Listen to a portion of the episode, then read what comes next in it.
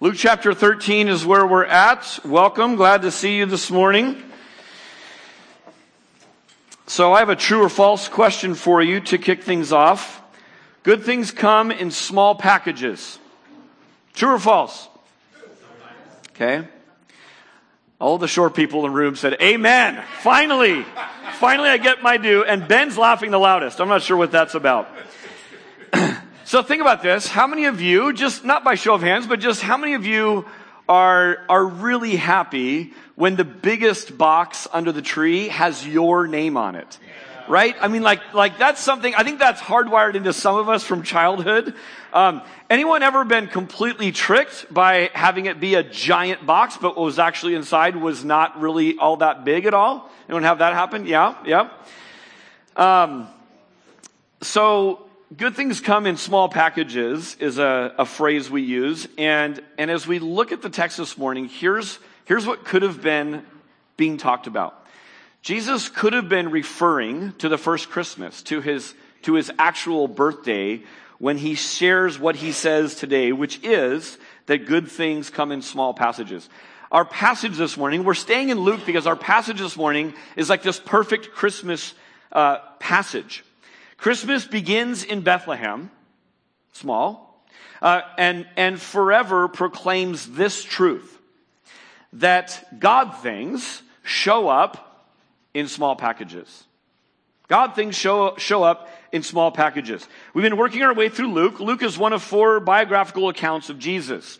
Now, they're not just stats and facts about Jesus, right? These are pictures, and when you take them as a composite picture, we actually get to see a sense of who Jesus was when he was here on earth, and it provides for us evidence. It provides for us reasons to place our trust in Jesus Christ. So as we read these, as we engage with these, we are all interacting with the evidence and interacting with his claims, interacting with his lifestyle, interacting with his words, and the fact that this morning, almost two thousand twenty. And we are here reading and studying the words that are recorded of Jesus, the events that surround the life of Jesus, is a living illustration. We are all here participating in the fulfillment of what Jesus describes in the text this morning. Pilate was a first century governor, and he did this same thing. He interacted with Jesus, not in written form, but in personal form. And, um, And he, he's asking this question, who was this Jesus? Who is this Jesus of Nazareth? Now, then, as now, Jesus causes division. Jesus is a polarizing kind of individual. He's brought before Pilate, and Pilate asks this question. He says, you are a king then. And Jesus describes that he's a king with a kingdom that's not of this world. Listen to John chapter eighteen, thirty-five, where it says this, Pilate talking, your own people and their leading priests brought you to me for trial. Why? What have you done? Jesus answered, my kingdom is not an earthly kingdom. If it were, my followers would fight to keep me from being handed over to the Jewish leaders, and my king, but my kingdom is not of this world. Pilate said, so you are a king. Trying to ascertain, who is this? Who is this guy? What are the claims Jesus is making? Listen to his reply. Jesus responded, you say I am a king. Actually, I was born, Merry Christmas, and came into the world to testify to the truth. All who love the truth recognize that uh, what I say is true. And then Pilate asked this fascinating question that's echoed throughout ages, right? He responds with this, what is truth? So Jesus spent a lot of time discussing and talking about the kingdom of God. And when he goes to trial, that whole theme is brought up. What's nailed above his cross as he dies? Jesus, the King of the Jews. Now, that was put there in mockery. Um, but as you sort of see the whole picture unfold, these few verses we're going to look at this morning become all the more powerful and potent. Here's what's interesting. All of us have an idea and an ideal about what kings should be like, about what kingdoms should be like and could be like, we also all have experience of what different rulers, kings, authorities are actually like, and what ru- ruling governors uh, and, and systems actually are. So we're going to look at that this morning. The, the, I had a professor at uh, San Jose Christian. He constantly said this: context is king. Context is king. What does that mean? It means that where you are reading something in the Bible gives giant implication to what it means. So where the text is helps clue you into what it means. This morning, our short little text starts with a single word that ought to always prompt us to read before it. It's the word therefore. Luke chapter thirteen, verse eighteen, first word is therefore.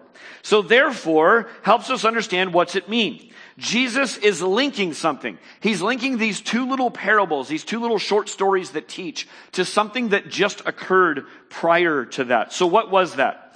By way of review, people come to Jesus and they're absolutely astonished that bad things are happening to good people. We looked at this last week. This is a really common thing. Why do bad things happen to good people? And what Jesus does is he flips their astonishment. And he redirects. He said, you should be amazed. You should marvel. But don't marvel that bad things are happening to good people. Instead, marvel that all of the good that goes on to bad people. So be astonished of why on earth do good things happen to bad people. He uses this occasion to teach these truths. That when bad things, when good things happen to bad people, Uh, it ought to indicate to us this: sinning is not allowed, and yet all of us, if we were to review just the past seven days, sins of commission, things we committed and did that were wrong, and sins of omission, things we really should have done, but we never got around to it, or we just overlooked it, or it was too hard or too inconvenient. That people go on sinning, and yet judgment is stayed. That's the first truth. The second truth is this: that every day that judgment is held off is a day of salvation. Every day that judgment is held off is a day of salvation. It shows off the character of God, who is merciful and patient. He is gifting you every single day that you wake up. Congratulations, you just open a present called time. He is gifting you another day to wake up and run to him. Live in the protection and provision that God provides. So that's where he's been going. And he links these two ideas in the way and the timing of God. He's now going to describe the kingdom of God, but it's so important that we look back on these bad current events that people brought to him and the timing of God. Eugene Peterson wrote this great book called Tell It Slant. He says this: when it comes to doing something about what is wrong in the world, Jesus is best known for his fondness for the minute, the invisible, the quiet, the slow, yeast, salt, seeds, light, and as we looked at last week, manure. Today are two short little pictures. And when you think about the, the scriptures and you open your Bible to read, you ought to realize that, like a loving parent, everything given to us in God's word has intent behind it. So sometimes when you open the Bible and read, um, there is sometimes a command to obey. Hear me really clearly. Parents, it's important for us to link our commands to our great love and care and provision and protection of our children.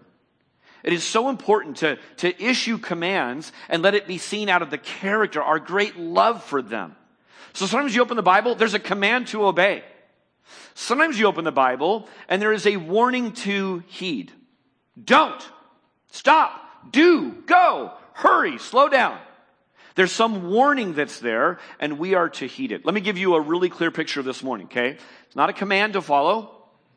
There's not a warning to heed. Instead, there is just something to know, okay? So this morning is just, I just want to offer you what I believe Jesus is trying to teach us, which is, here's something to know. Now, out of that knowledge comes all kinds of activity and action, which we're not going to have time to kind of get into today. But Jesus is letting us in on what to expect with kingdom kinds of ways.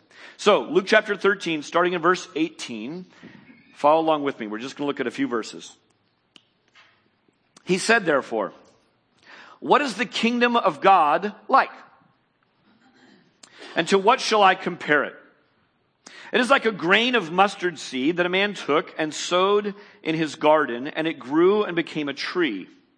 And the birds of the air made nests in its branches. And again, he said, to what shall I compare the kingdom of God? It is like leaven that a woman took and hid in three measures of flour until it was all leavened. If you're taking notes, you can jot this down. But like a seed, the kingdom of God grows outward and upward. Now, much has been said about the mustard seed, which is one of the tiniest of all seeds, but you take a, any seed, and, and in general, that seed is rather small in comparison to what it will become, right? It's this itty little bitty thing, um, and it is unimpressive. It's often stepped on. We walk all over seeds without thinking about it. It's uninspiring, and very few people have their wedding photos next to a seed. Right? Or, or they, they don't, they just don't photograph seeds very often unless it's illustrating something else. So think about this for a second. Where is the might? Where is the power of the seed? The power of a seed, when you take a seed and you hold it in your hand, the power is in its potential. The power is in its future, right? The kingdom of God is like a seed. We hold it, and at first it's, it just doesn't look like that much, but its power is in the potential of what comes when the kingdom of God shows up. Placed in the right soil, given the right climate, and given enough time, that seed contains all that it needs to become an impressive tree, such that birds would come and nest in the tiniest of seeds. All of a sudden, that seed becomes something impressive. It becomes inspiring. It becomes photograph worthy.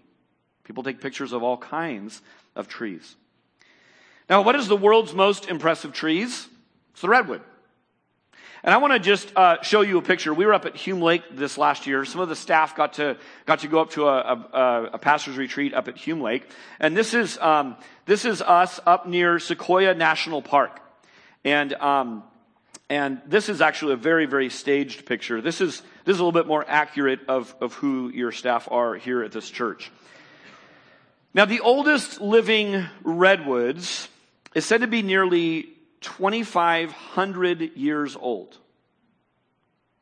Which means this, that that tree would have been a seedling during the Roman Empire. You know that trees are impressive when we name them, right? This is an impressive kind of thing. Here's a couple of named redwood trees. The tallest tree is named Hyperion. It's located in a, a remote part of the forest. It stands three hundred seventy-nine point nine feet tall. That means nothing to us. Let me put it in perspective. I've never seen it in person, but I've seen pictures. I'm sure it's much grander in, in real, real life. But the Statue of Liberty, okay? Let the tree grow up to the Statue of Liberty. Then, once you're at the very top, keep growing and grow for another sixty feet. That's how tall this tree is. Let me give you the largest living known specimen on earth. It's General Sherman. It lives four hours from us. And by volume, it is, it is the largest uh, living organism. Now, let me prove to you the very point that I am trying to make this morning, that the kingdom of God starts small and is easily missed. I'm sitting in my office sometime earlier this week. I'm not even sure what day it was, but I thought, hmm, I think it would be really powerful to show the pine cone of a redwood so that we could kind of get the scale between what a redwood starts off at and what it ends up at. And so I thought in my mind, I thought, I wonder if I have time this week at some point to drive over to Henry Cal State Park. That's where my family and I like to go and walk amongst the redwoods. Millions of visitors come there every year. I say that this illustrates our, my point because upon further reflection, every single day I drive into this parking lot And guess what I do? I drive over redwood pine cones. We have redwood trees right here on our grounds. And so light bulb, I'm like, wow, this is the point. The seed is unimpressive. The seed is right there in our midst. The kingdom is in our midst. It's driven by, it's trampled on, and it's unnoticed. It's forgotten and it's, and it's ignored, but it is present and powerful nonetheless. Now here's what's super powerful. I have a redwood tree right here with me, up here, okay? Here's a redwood tree in my pocket. Uh, actually, what this is, um, and, and actually I, I, I brought this. Here's what's even more. I am holding a redwood grove of trees, a whole impressive grove of trees that you would get married under, that you would photograph, that people would travel from around the world to come and see. And actually what I'm holding, think about a redwood tree. Go to the Statue of Liberty, let the tree keep growing sixty feet taller. And this is actually a little condominium of redwood tree seeds. It's just, the pine cone's just holding uh, a, a, about a half dozen or, or dozen seeds. So the kingdom of God is like a seed that planted in the ground is able to grow upward and outward. And that's Jesus' point. Here's the second one. Like yeast, the kingdom of God grows inward and through. The kingdom of God grows inward and through. Now we wanted to discover uh, an age-old secret Uh, that we thought would be really powerful and potent to, to know. And that is this. How much yeast are in Stan's Donuts? So, so we sent, uh, we sent an, an on-site pastor to go check this out. I am here at Stan's Donuts in Santa Clara to learn about yeast.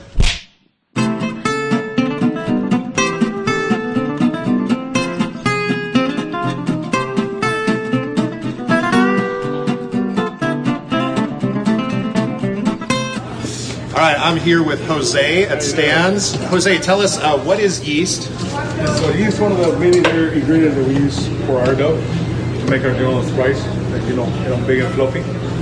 Oh, okay, so yeast makes makes dough big and fluffy. How much yeast does it take to, to take a chunk of dough and, and make it rise? Uh, not very much. You take a few little, few little pinches, just sprinkle it on there, leaving with a little bit of yeast and a, you know, a little bit of flour and dough, which makes the rice up, you know, right away. Wow. Jose, why does yeast make Stan's Donuts taste so fantastic? Because once it's incorporated, you give us the answer. That's the best tasting donut right there. I'm sorry, what? I'll let you explain. Make Stan's Donuts, donuts, Stan's Donuts, don- yeast! Thank you, Ben. Now, we thought, we thought, you know, what better way to teach this than to actually taste it? So we have some servants coming down right now. Uh, it would actually be cruel and unusual punishment to show videos of Stan's Donuts being made without you having the opportunity to feast on the yeast. So you are all allowed to take one donut and, and enjoy, enjoy this living lesson here this morning. Now, unfortunately, I can't preach while eating a donut. So I'm just going to be up here salivating while you do this. Yeah. You guys were a little dead, so we just brought a little sugar rush into the mix. The kingdom of God is like yeast. So it grows inward and through. Yeah. You know, here's what, here's what's happening right now in your mouth, okay? Listen, try to, try to grab with me even while you're eating it. Here's what's happening right now in your mouth is that you are celebrating, your mouth is, excel, is, is celebrating the results of that yeast, right? Like, but you never go to Stan's Donuts and say, let's all get some yeast. Like, no one has ever said that ever. But you go and you experience the results of what that yeast produces, and, and you really are celebrating, actually, this, this key component. And the kingdom of God is like that.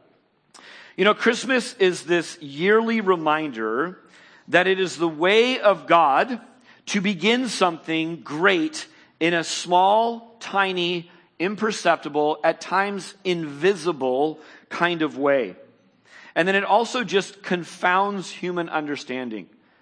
I mean, we can't understand that like a couple pinches of this powerful, potent thing called yeast takes all that dough and allows it to rise, allows it to permeate the entire lump of dough, as Jesus said.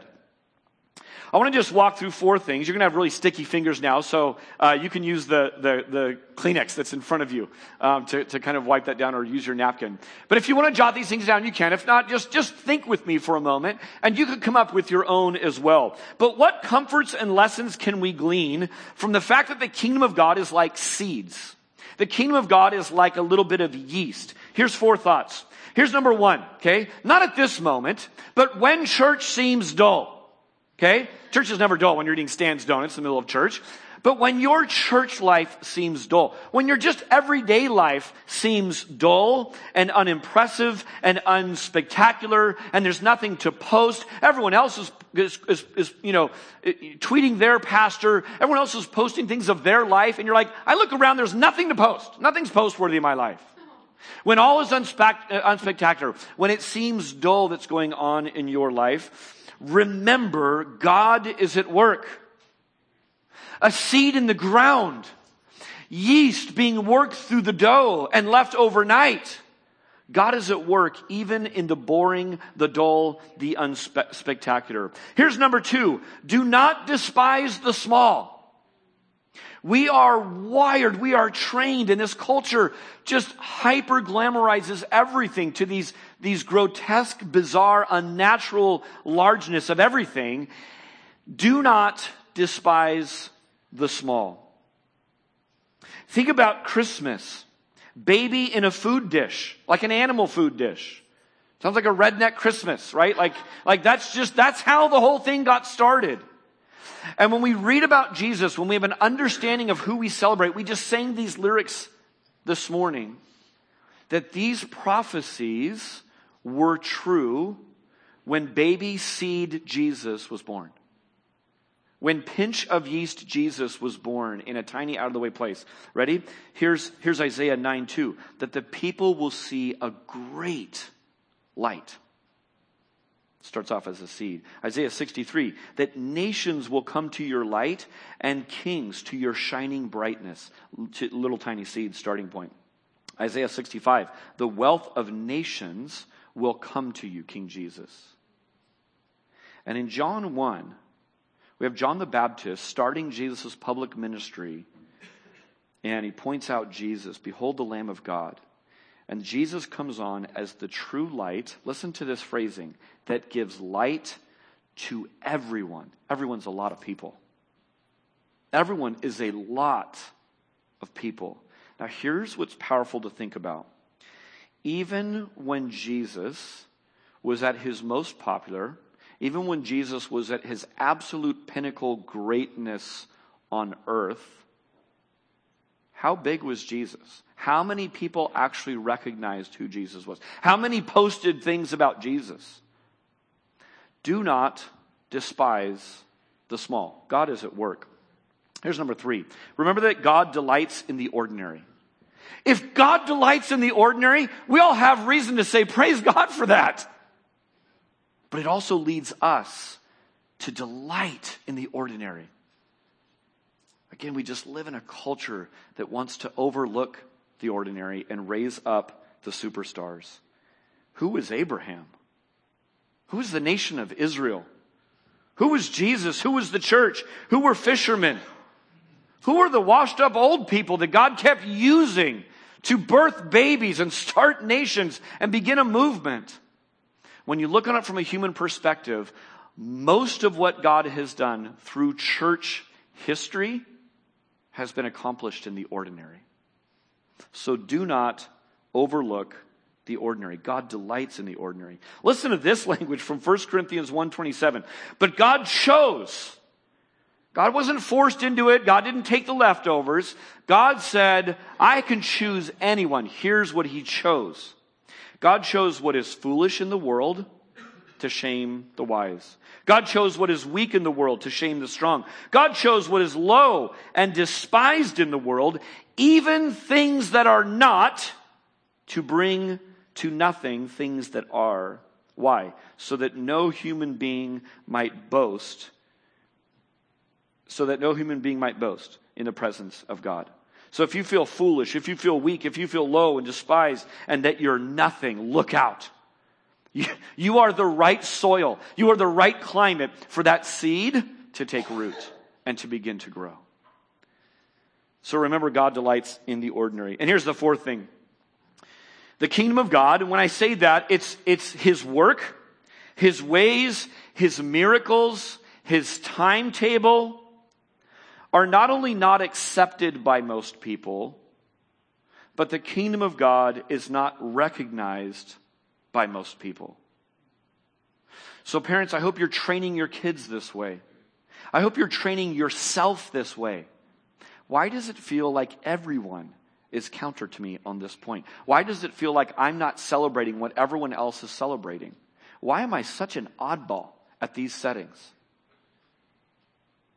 And instead of saying, you know what, maybe I should acclimate, maybe I should move towards, maybe they're right, you ought to read the scriptures and you ought to remember that when Jesus, who did this whole thing perfectly and modeled it for us, most not only didn't accept what he had to say, but they didn't recognize at all his greatness. God's reign and rule are like yeast. As it extends and permeates to every aspect of society, the whole world is eventually touched by God's transforming power. Isn't it an awesome thought to think that we gather and wonder at Bethlehem, at a manger, at a star, at all these components of what's going on with the Christmas story, and we we come in the company of people through the ages, and we come in the company of people throughout the whole world. It's a powerful thing that we're doing this morning. We're coming and celebrating with the whole community of people. Let me give you one example from Scripture. Think about the idea. Romans says that if you confess with your mouth, Jesus is Lord, and believe in your heart, you will be saved, right? So think about this. Confessing with your mouth, saying out of your mouth, Jesus is Lord. Three little words, takes you barely a second to say. That's seed-like. That's a pinch of yeast-like. But think about Jesus is Lord and its power to transform, okay? Start with just yourself. That if you wake up in the morning and you just celebrate, you just say, Jesus is Lord. And that begins to start off your day. And that begins to actually set off a chain reaction of how you interact. Isn't it true that if Jesus is Lord in your life, your life begins to be utterly transformed? I mean, all of you begins to be transformed. Your thoughts, what you find funny, what you find distasteful, what you pursue, what you notice, what completely skips by your attention, how you spend your money, how you spend your time, how you interact with people, how you see people. It affects the inner dialogue of what's going on in your brain right now. Jesus is Lord is utterly transforming. It permeates the whole loaf, lump of dough. Now, that's just you. How does Jesus is Lord change your relationships? You're meeting with a friend that you're catching up with, and you just, you just have this reality that Jesus is Lord in this conversation. How does it change your marriage? How does it change your parenting? How does it change your friendships? How does it change the way that you interact with people at work, your boss, your teachers? How does it change the way that you interact with people you don't even know? Jesus is Lord is utterly transforming to relationships. We could go on and on with this. Let me do one more. As kingdom people who are actively spreading God's reign and rule into every segment of society, think of how our county, our country, our world would change as Christians who live Jesus is Lord They've already been transformed. Their homes are being transformed. Their whole network of relationships are being transformed. And they bring all of that to their vocation. How are the arts transformed? By Jesus as Lord. How is business transformed when people, kingdom people, are living that Jesus is Lord? How are politics and policies transformed? How is manufacturing transformed? How is education transformed? Do you see this? I mean, this permeates every nook and cranny of our culture and society. That little faithfulness, Jesus is Lord, transforms and touches everything. Now, First Corinthians four twenty says this, for the kingdom of God, so here's Paul picking up on this theme, kingdom of God. For the kingdom of God is not just a lot of talk, it is living by God's power. You might be saying, like I was thinking as I thought this through, just saying Jesus is Lord by repetition does what? Nothing. On its own, it just makes you potentially a hypocrite, makes you super obnoxious. Hey, good morning, Dave. How are you? Jesus is Lord. Let's get talking. That's so weird. What are you talking about? The kingdom of God is not just a lot of talk. So it's not rote repetition that you just keep saying this. If we confess with our mouth and what? Believe in our heart that God raised him from the dead, right? If we live by the Spirit's power, then those three little words, it, it, it's like it unlocks the power of what the seed contains. Dallas Willard said this. I love this quote. The result of teaching what Jesus did in the way uh, that he did doesn't result in bigger churches. It results in bigger Christians. At least at first. So this is not a message. It's not an idea that we shouldn't have massive churches. I would, I would love that we had massive churches. But if it was ever massive churches or churches filled with kingdom people, real Christians, we would always want the small over the big. So what we're looking to do as we live as Jesus lived, as we learn the way Jesus taught us to learn, is that we want to become bigger Christians. When you take these two ideas together, seed and yeast, it teaches us that God's kingdom grows in both visible and invisible ways. It also prepares our heart to watch for this compounding effect. That little tiny faithfulness over and over and over have huge implications, but they won't be that impressive for a while. This is why churches, we ought to be learning from people who have lived the Christian life way longer than us. We see things, we go, man, I want that kind of thing. How did you get so good at not being a rageaholic? How are you so good at putting other people first? The honest, humble Christian will say this, man, that's been daily practice. It's been daily living by the, the, the kingdom power in me. Jesus, in Luke chapter seventeen, is grilled by the Pharisees on when the kingdom would come. And he answered this way, listen carefully. The kingdom of God doesn't come by counting the days on the calendar. Nor when someone says, look here, or there it is. And why? Catch this. Because God's kingdom is already among you. God's kingdom is already among you. Even the impressive redwood tree I drove right by. It's on our church grounds. Why? Because it's familiar. I think the redwood tree is my favorite tree of all. And once in a while, I walk out there and I admire it. And I look at it. I think, wow, how spectacular. But most days, because it's so present, it's so ever-present, I drive right by without marveling, without taking notice. And when I go to say, hmm, I should get a redwood seed, wouldn't that be a powerful? I think I need to drive over the hill somewhere. Man, all of this preaches to me. I don't know if you're getting it, but I'm getting it. All right, here's how we're going to close. We're going to close with seven things that either you can call this growing with God, if you prefer the seed analogy, or cooking with Christ. Whichever one fits better for you. If you like the yeast analogy and that's more your bent, then cook with Christ. If not, we're going to grow with God. And here's how we're going to do it. I'm going to give you seven things. And all of these are just meant as, um, hopefully like conversation starters. Like just in your own mind, what else could there be? God's power shows up in visible tree and invisible bread kinds of ways. Both require the right environment to expand and unleash their power. Both start small and grow exponentially, and both require time and a long view. So here we go. Number one, on, on how to let the kingdom grow is quite simply, let it alone. Let it alone. Remember last week? Last week Jesus tells this parable where there's, there's this tree, it's not producing fruit, and the, the, the word is chop it down. Get it out of there. It's using up ground. And the vine dresser comes and says these words, let it alone. Let it alone. Isn't it true that if you're teaching elementary-aged kids, we have a little garden at our school. Isn't it true that a very important part of teaching elementary-aged kids about growing something in the dirt is you have to let it alone? You can't touch it. You can't mess with it. You can't dig it up, check on the seed, see how it's doing, put it back in the earth.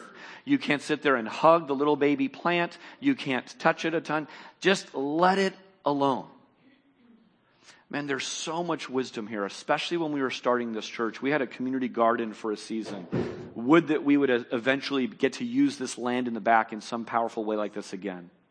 But a giant thing of, of growing a church is to think of what's going on here like a little plot of land.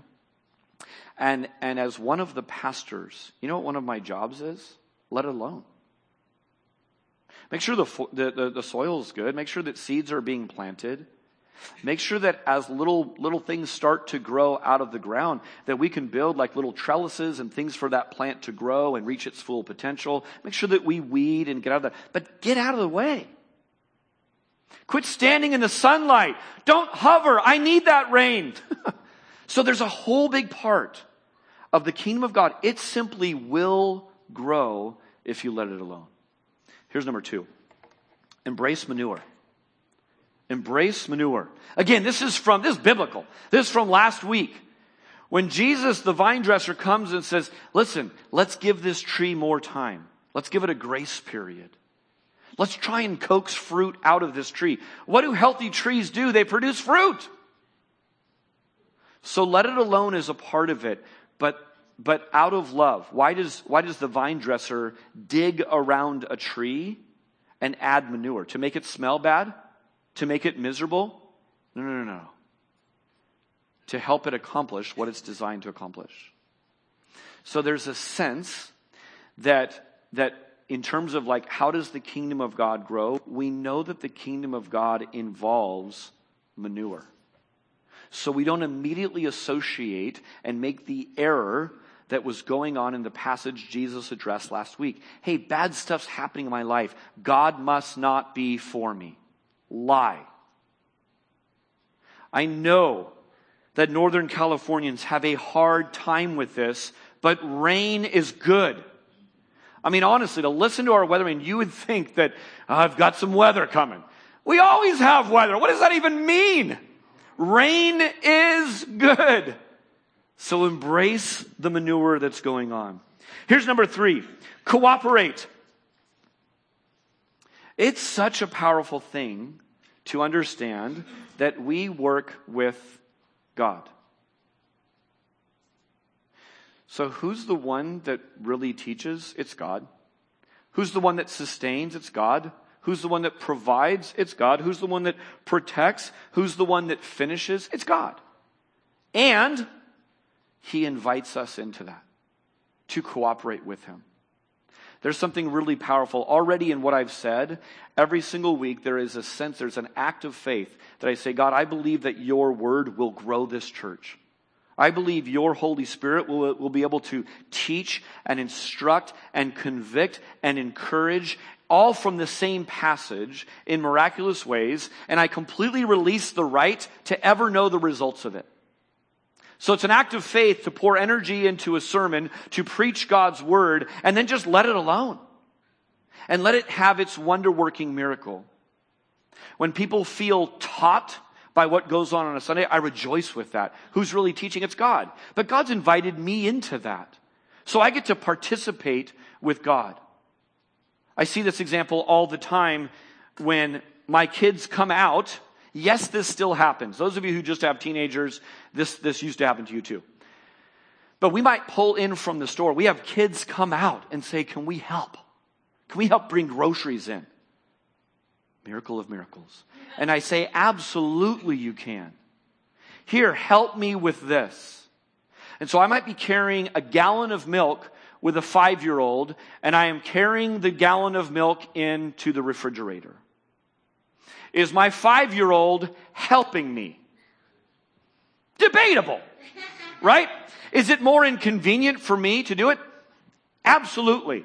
This is harder than carrying four gallons of milk in at a time, which is what I would normally do by myself. But why am I doing this? This is producing relationship. I love this. I'm inviting my child into this. My child delights in coming and helping me do this. God doesn't need us. God wants us. I mean, this is this is everything. This is a game changer for us in terms of looking for and cooperating with God. Here's another one. Abide. What can you do apart from the vine branch? Absolutely nothing. You ever think that your biggest to-do at the start of a week is to abide, remain? Remain in me, Jesus says. Don't go it alone. You know when you've gone it alone. You know why? You're frustrated. You're overworked. You're ticked off. You're not succeeding in things. It's not sustainable. A giant thing of how to, to enter in and participate with the kingdom of God is simply to abide. From abiding comes all kinds of knowledge of what to do, what not to do, when to speak up, when to keep quiet. Abide, abide, abide. Here's another one. In different seasons, churches have done better at this than others. And different traditions, certain traditions do this very, very well, to watch and wait. Those of you like me, born and bred, or imported into the Silicon Valley, we're not good at we're not, we're not good at watching and waiting. Watching and waiting has this internal thing for a lot of you that we're wasting time. You might even put a religious spin on it. We're not being good stewards of our time, right? That's that's sort of like the the positive, like like let's try to be really, you know, somehow ethical about this. But watching, just read the Bible. Read the Bible, read church history, and pay attention. Watch and wait is a part of being a kingdom person. Some of you in our midst are exceptional at this. Hear me clearly. You are valued and needed in our community. When you're in community group and everyone's like, well, we need to be doing this and we need to be doing that, and you have a sense in your spirit, and this is just, this has been a strength of your walk with God, you need to speak out and say, you know what? Honestly, I think now's the time to watch and wait. I think you'll be the oddball at most churches in America if you're the watch and wait voice that speaks up. When you walk into a dark room and you've been in the light, how long does it take for your eyes to adjust? Who knows? But it takes time. You don't walk in there and immediately know what to do. Why? Because you have to sort of acclimate to what's going on. We train our eyes to the kingdom of God. How about our ears? It's really, really fascinating that your own parent that you may have been, you know, raised with and you haven't seen in a long time, and you walk into a place and you hear that voice that used to call you in for dinner, that used to correct you, that used to do all these different things. Good or bad, that audible voice of your parent, doesn't that trigger all kinds of things? Your ear is tuned to hear that person's voice in a very unique way. Powerful things accompany the voice of a parent. So if we train our eyes to watch and wait, if we train our ears to listen to the shepherd, man, that's a, that's a different way of living than just going it alone and building God's kingdom for him. Two more. The next one is participate. Move to action. The yeast shows that the kingdom of God grows in some invisible behind-the-scenes ways. But the yeast eventually has visible properties that we can see, right? Even if we can't explain it, even if we can't pick out where the yeast is. But the seed, the seed, if it's growing, we all know it. No matter how you feel about trees, your belief in who made trees, anything, you see the tree. Here's the lesson when you take a seed and yeast composite picture of what the kingdom of God is like. Is that as you participate in the kingdom of God, there should be some quiet, internal, very hard to put in words stuff going on in your life. And that ought to translate into visible things. It's not just Christian birds that come and make their nest in the tree. It's just there. How about the shade that it might provide to someone who's weary? Man, a shade's indiscriminate in its shade giving. It's just there doing what trees do. Couldn't their fruit be robbed and taken by both good and bad? There's a sense that the kingdom of God and God's kingdom people ought to have all kinds of invisible, mystical stuff that we just, we can't really put into words. If we can explain it all, doesn't it mean God's not in it? Maybe that's just a human invention. But that inner, invisible, permeating in and through ought to always show up at some point in some visible kinds of ways. We're to put off the old self and put on the new. Is that invisible or visible? Both. We are incarnate beings, meaning we have a body. So take your body and go put it in places that God is present. That's what we're doing here this morning. God inhabits the praises of his people. Is there anywhere you'd rather be on Christmas Sunday than here with church family? Not for me. I would want to be worshiping with God's people a few days before Christmas. Wandering in creation, weddings and parties, funerals. Go place yourself amidst the poor. The poor is not just material poor, relationally poor, spiritually poor. Economically poor, opportunity poor. Man, place yourself there. The last one ties directly into this. And that is this, pursue community. We're incarnate beings, so we got to put our bodies where God is present. We got to keep our bodies where God is not present and active. And if you want to know where God is, go tune most of your attention with what God is doing and put your attention on where there's people. What's going to last absolutely forever? It's people. How long does your favorite T V show last? Not that long. Well, mine had a good run of ten seasons. Yeah, ask your kids about it in, in a handful of years. It'll show up. You know, it'll just it'll just be on the on the dust heaps. We invest time in entertainment. We invest time in our work. We invest time in these different things. Place yourself in and around people. God is seen in the everyday joys, the temptations, and the trials that exist when you live with other people, your people. Part of how we grow in even training our eyes and ears about what God's doing in kingdom work is being in community and pursuing that. Let me have you close your eyes for just a second. Maybe you could take just a couple of quiet moments to ask God, God, what do you want me to do, to do with what I now know, with what I'm either refreshed in knowing because I've heard it before, or what's new to me? That your kingdom is able to be compared to a seed hidden in the ground. Your kingdom is being able to be compared with just a pinch of yeast that makes Stan's Donuts. What is it, God, that you want me to do or stop doing? How is it you want me to abide afresh? Am I participating in my kingdom building or your kingdom building? I'm going to give you thirty seconds of silence right now just to sit and ponder whatever God's saying to you, and then we'll sing.